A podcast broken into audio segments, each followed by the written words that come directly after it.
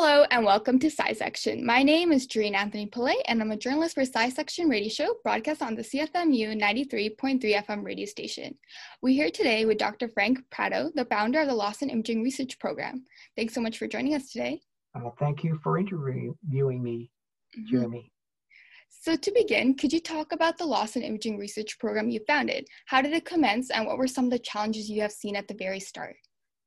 Yes, uh, I work uh, uh I've been working at St. Joseph's Hospital, which later became St. Joseph's Health Center, since uh, August 1976. And uh, I was just, not, I was hired as a medical physicist to help grow the nuclear medicine program at that hospital. Um, uh, some uh, visionaries at the hospital oh, who decided that maybe we should have a wing of the hospital dedicated to medical research. And uh, that started to be put together in 1980, 1981. And in 1982, I was the only medical physicist in, in the hospital, but I proposed that a new technique called nuclear magnetic resonance imaging had a future uh, for patients and that it would be an excellent platform to initiate a program within the Lawson Health, the Lawson Research Institute which um, uh, uh, would become eventually Lawson Imaging Research Program. So um, that's that's how we started. We got interested in something that would later be called magnetic resonance imaging. It was a very early technology, um, and uh, we, uh, we we were fortunate enough to uh, get sufficient funds from various sources, including the the director of the nuclear medicine department at St. Joseph's Hospital, and also some funds controlled by the, the Sisters of St. Joseph's, who at that time ran uh, the administration of the hospital. So, with those funds, we purchased and uh, we got running uh, what is now called a magnetic resonance imaging system. It was very primitive compared to the systems today. Um, it, it was running with uh, very low magnetic field strength of 0.15 Tesla. And uh, right now, uh, the MRI imaging is done at 1.5 Tesla. So let's see, 0.15 at 1.5. So it's about 10 times higher, or 3 Tesla, which is uh, 20, 20 times higher in field strength. But uh, the images even then were very promising. So we started a research program and we started what would become the imaging program, uh, among other programs, at the uh, Lawson Research Institute. And so that was back in December 1982. We produced the first image of a patient who had a small stroke, and we could actually detect it. And I remember working with the uh, uh nuclear medicine specialist, the MD, uh, and we went down to coffee and looking at these images. He said, This is fantastic, Frank. We can see this very small uh, lesion in the brain, and we've not been able to see that in any other way. This is really exciting. And I was concerned that maybe. maybe there was a glitch somehow in the machine and it wasn't running properly so so I, I it was three more years before before we started getting some funding uh, from the Ministry of Health in Ontario to pay for um, scans to be done in patients for diagnostic purposes. So we had three years of 100% research on the machine, and then we progressed. And around that machine, we built the Lawson uh, Imaging Research Program. Mm-hmm. And like you said, your team produced the first human MRI in Canada, as well as the first human hybrid PET and MRI in Canada. So, how did people react to these new imaging technologies at the time? Well, I was a young man at the time, 30 mm-hmm. years old, and uh, I was really pleased to uh, to get the first image. But in, you know, uh, uh the group at Princess Margaret Hospital, under the directorship of Mark Henkelman and Mike Bronskill, uh, they were they got they got their first image on a s- same piece of equipment about a week later. And uh, I was when I was a young person, I was fairly competitive, and so I can remember pushing the construction uh, to get to get things going, and and uh, we just made it by one week. Also, uh, the group at University of British Columbia got delivery of uh, a unit, uh, but they had a little trouble getting it to work. So I think we beat them by a month or two months or something like that. So uh, clearly there were about three sites in Canada that were coming online at about the same time. So um, with MRI, we continue to progress. And as you know, MRI is, uh, is extensively used now clinically and, and research keeps going. Research keeps progressing and it's an amazing technology with amazing opportunity. It's very flexible in terms how it makes an image and people are imagining always new ways and inventing new ways of making imaging. So MRI is very exciting. But MRI is limited in sensitivity, can do marvelous things, and it doesn't expose anybody to ionizing radiation like X-ray does. But uh, it has limitations. If there's a change in your body, say a change in a cell that becomes diseased, that change has to be something like one, one change in 10,000 compared to the surrounding cells. So you say, well, that's a small effect, and that's a small thing that can be detected with MRI. That's great. But I became interested in positron emission tomography as the technology, which has the downside of exposing individuals to ionizing radiation like X rays, but they're called gamma rays. But the advantage of positron emission tomography, instead of seeing one part in 10,000 change, it is very sensitive. It can detect one part in a trillion. So many orders of magnitude more sensitive. Um, but and, and, and it's much more flexible because it's uh, much more sensitive.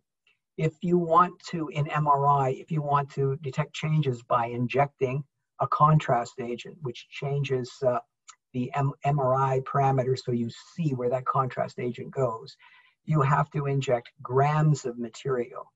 If instead you want to see uh, a contrast agent that is injected for positron emission tomography, you uh, only have to inject nanograms of material.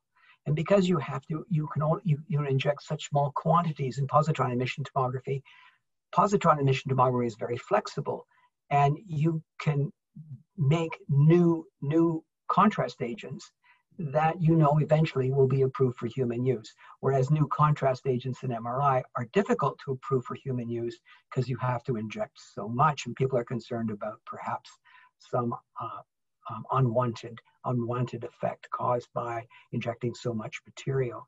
So, but MRI doesn't use X-rays. MRI um, produces exquisite images of, of high resolution uh, images of the body. You know, sub millimeter, sub millimeter. You can see about sixty thousand cells in a in an individual uh, image element. Whereas with positron emission tomography, it, it's, the images are more blurry, but extremely sensitive. So the idea was to combine MRI and PET, where MRI would produce the high resolution images and PET would produce the great sensitivity to detect disease very early on. So putting those two together was very exciting for me. So we worked very hard to raise the money to do that, and we got a very large grant the, and it was a citywide proposal I led, and we got a very large grant from the Canada Foundation for Innovation, and we got basically about $35 million to introduce new technologies. Now, with positron emission tomography, um, unlike with MRI, with MRI, if you have a contrast agent, you you buy the contrast agent, it stays on the shelf for a year or two years, it doesn't matter, then you can inject it into a patient. And there is one approved contrast agent basically in MRI. With positron emission tomography, we inject radioactive material, and that material uh, is designed so that we reduce the radiation dose to the patient. It's designed to disappear very quickly. It disappears so quickly that you have to make it locally. If we want to make it locally, we have to make radioactive material using a particle accelerator. So this large grant, large, large part of it was to build uh, uh, or to buy a particle accelerator that we would install in in the basement of St. Joseph's Hospital. So that's what we did, and and and we started the project about 12 years ago. It took a long time to get, get everything going. Um, we had to get approval from Health Canada, approval from the regulatory agencies in Canada that control the use of radioactive material. We had to hire a team, uh, and uh, and then we started doing some experiments that no one else can do almost in the world. For example, uh, because we have the PETMR system right next to this particle accelerator, we can produce things which have a half-life, that is half of it disappears in two minutes. So, and, and you can use something for about five or six half-lives. So you, you make it, you have to test it that it's safe to be injected into the patients, into humans. And then you have to use it within 10 minutes and you have to co- collect, you have to inject it into the patient uh, within three or four minutes. And then you have to collect the images and everything's sort of done 12 minutes after the material is made. So this is not an easy thing to do. You have to have the chemists, you have to have the, the people who know how to run the particle accelerator. Uh, you have to have testing to make sure that the thing, whatever you're going to inject is safe. And, and then you have to transport it to the PET MRI. You have to inject it and you have to be doing the imaging very quickly. So um, that's the technology that, that I've introduced. So I was happy, pleased, fortunate to be able to introduce MRI into, say, London, Ontario, and, and Canada. And then with PET MRI, we were fortunate to introduce that into Canada. We were the first in Canada, and we remained the first for about three or four years. Now there are instruments in other parts of Canada. And um, it was about the fifth unit in, in the world at that point in time. So, um, and, and the unit has, has remained largely research. And so uh, we're doing research work that, that many other people can't do. So, for example, there's a, a PET MRI in the, uh, this Cedar Sinai Hospital in Los Angeles, but uh, they come up to our site here in London, Ontario, to do research because I have been able to coordinate with, with the help of many uh, a unique infrastructure that allows us to do experiments uh, that really can't be done uh, in in very very few of any places in the world. So that's given us some excitement of things to do. I'm not doing all that work. Well, I, have over the, the, the years, uh, over, or I've been at St. Joe's 44 years. Over that period of time, I've been able to recruit some outstanding people, and I've been able to recruit people with different skills, different disciplines. You know, we have an engineer running our cyclotron facility, for example. Uh, we have people with appointments in physics, appointments in medical biophysics, appointments in uh, cardiology, uh, uh appointments in biomedical engineering. So I've been able to put a group together, and I can show you some examples at some point in time how it's important. Because the excitement for me right now as an old guy is we can do many sophisticated things because we have the talent and the mix of talent and the interdisciplinary talent uh, we can do things that that uh, I couldn't imagine doing on my own uh, when I first started out. Mm-hmm. I'm going off a bit on a tangent. Old men tend to do that, and I apologize. no, it's perfect. It's really fascinating. So thank you for that. And I know you've done an immense amount of research, and some of them have included MRI in them. But what would you say is like your most recent research work? I've given that some thought, and uh, I I, it's not an easy question to, uh, to, to, to answer. Mm-hmm. I think the most exciting things I'm doing now are, are buried. They're not just in one area. And that's because I have some outstanding people with interdisciplinary skills. So, uh, for example, one of the things that happened recently, uh, I went on a trip to China a few years ago and someone was talking to me and they said, Do you know so and so at your institute? He's famous. He's he's developed uh, poop transplantation that is saving people's lives where you know the, the, the, the, bacteria in their gut is resistant to all sorts of antibiotics. Do you know this guy? This guy's doing fantastic stuff. And i said no i don't know who he is. Well he had an office two or three doors from, down from me. So so so uh, then i met him and then we talked about and he said you know that one of the one of the greatest uh, uh, problems we have in in in our business uh, uh, bacteriology business is we can't image bacteria. We don't know what's going on. We, we give bacteria to people. We put bacteria probiotics in yogurt. We put billions of bacteria in yogurt. We ask people to eat it. we don't know where it goes. We don't know if it stays in the body. We don't know if it just goes right through with the poop. And, and you know, I, I was very surprised to hear that uh, dried poop is 40% by weight bacteria. But anyways, so um, we put a group together just uh, just before Christmas. The team, uh, uh, we were shut down for, for a while, justifiably because of COVID. Mm-hmm. Um, so we couldn't do any experiments. But uh, we did recently, uh, finally, uh, we, we thought this theory, we, we filed the provisional patent. And then I've been trying to excite companies to fund us. And they want to see some results in animals. And so we, we got a farm pig and uh, we were able to image the bacteria in the pig using PET MRI. And we gave them a probiotic that is often in uh, yogurt. And we determined what percent stayed in the gut, which was less than a percent uh, in a week's time. We use the pig because the pig has uh, a GI system similar to humans. They, they, they're omnivorous like humans are you know, you couldn't use a dog because the dog's carnivorous and stuff like that. And we wanted to use an animal that's large enough because what we do is we image large animals on the same equipment we do humans so that if we find something that can be used for humans, we can immediately do it for humans. If you're doing work in small animals, imaging doesn't always translate linearly to, uh, to humans. So we, we do like to use larger animals like pigs and uh, we found out what percent stayed in the gut.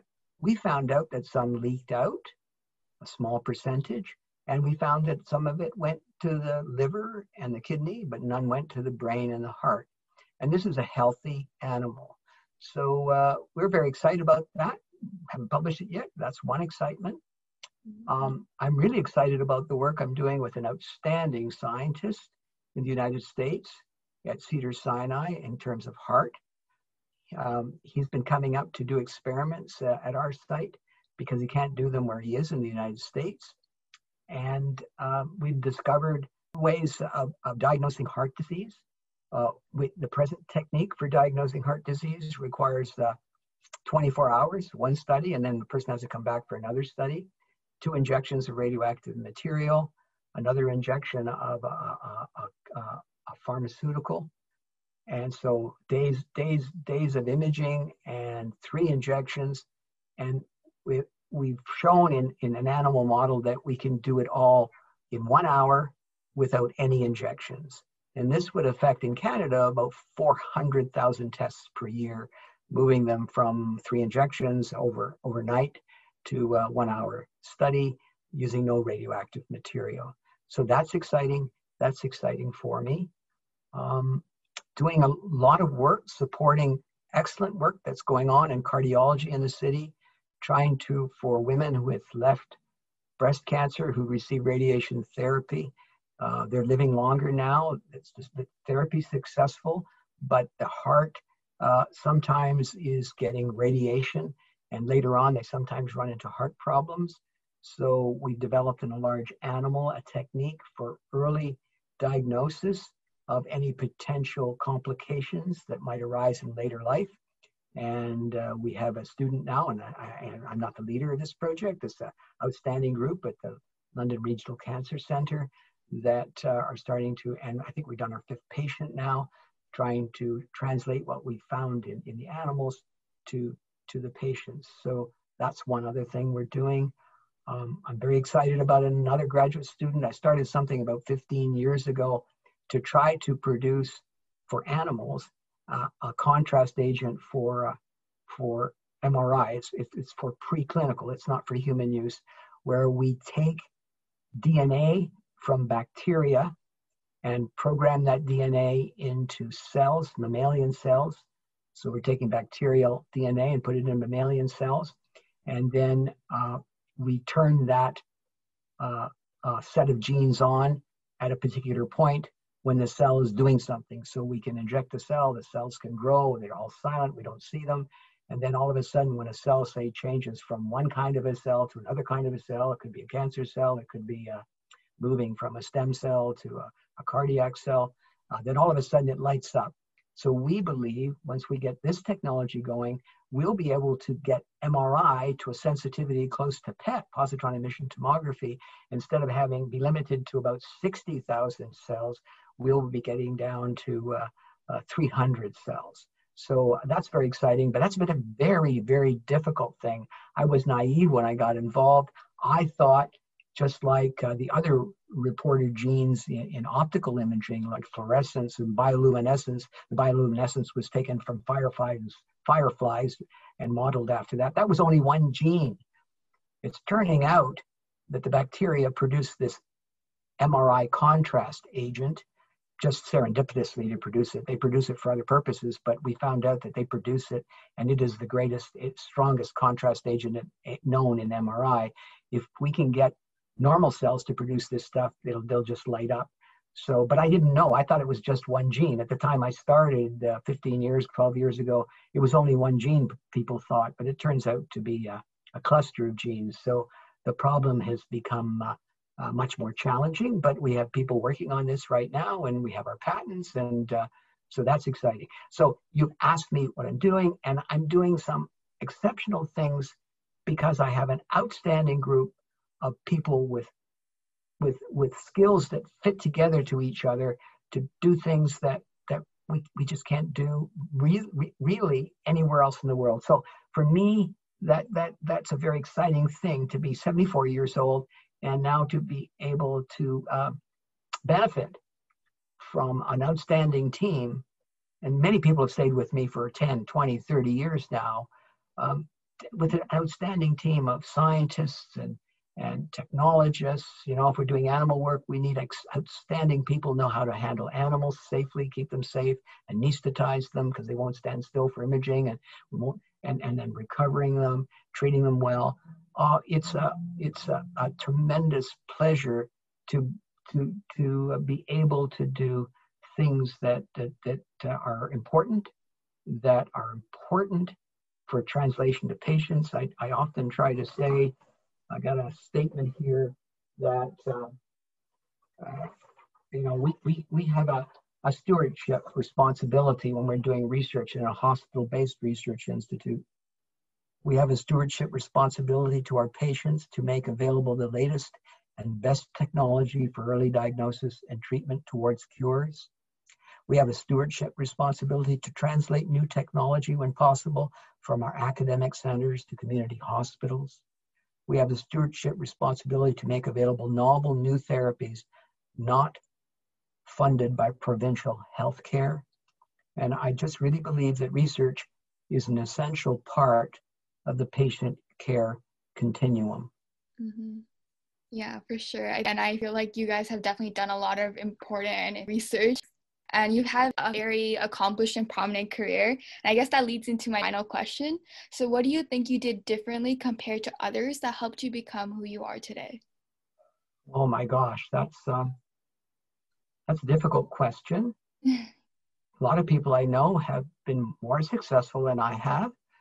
Um, and so I don't know really how successful I have been.